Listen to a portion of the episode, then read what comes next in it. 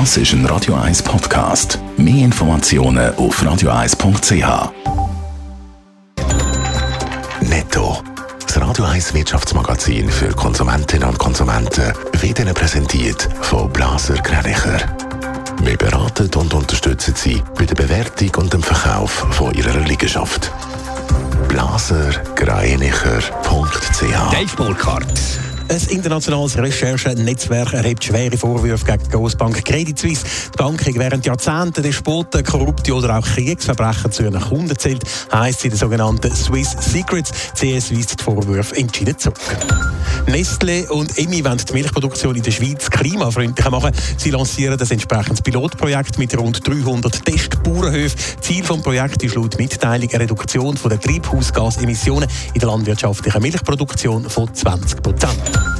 Der Schweizer Zoll hat im letzten Jahr fast 10.000 illegale Arzneimittelimporte sichergestellt. Laut einer Mitteilung von Swiss Medic hat es jetzt bei drei Viertel der illegalen Sendungen um Potenzmittel gehandelt. Im Zusammenhang mit Corona sind 150 illegale Sendungen gestoppt worden, unter anderem mit Entwurmungsmitteln. Die Schweizer Grossbank Credit Suisse kommt nicht aus den Negativschlagzeilen einem Recherchenetzwerk. Sie durch ein Datenleck. Informationen zugespielt worden, die zeigen eher eine zwielichtige CS-Kundschaft, Dave Burkhardt. Ja, von den 140, äh, von den 1940er Entschuldigung, bis weit ins letzte Jahrzehnt sollen CS-Despoten, korrupte Beamte, Drogenbaron oder Menschenhändler als Kunden akzeptiert haben.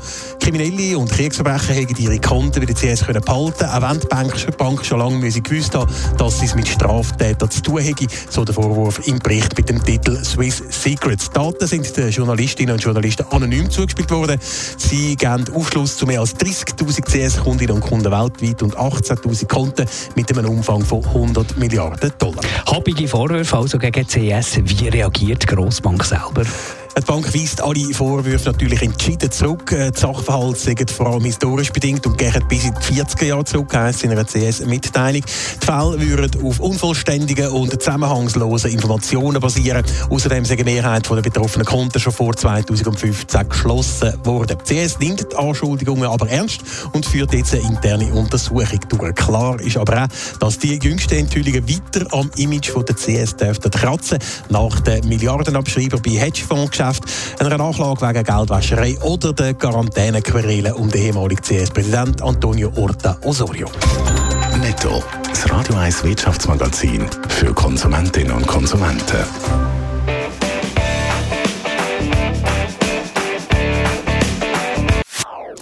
Das ist ein Radio 1 Podcast. Mehr Informationen auf radio1.ch.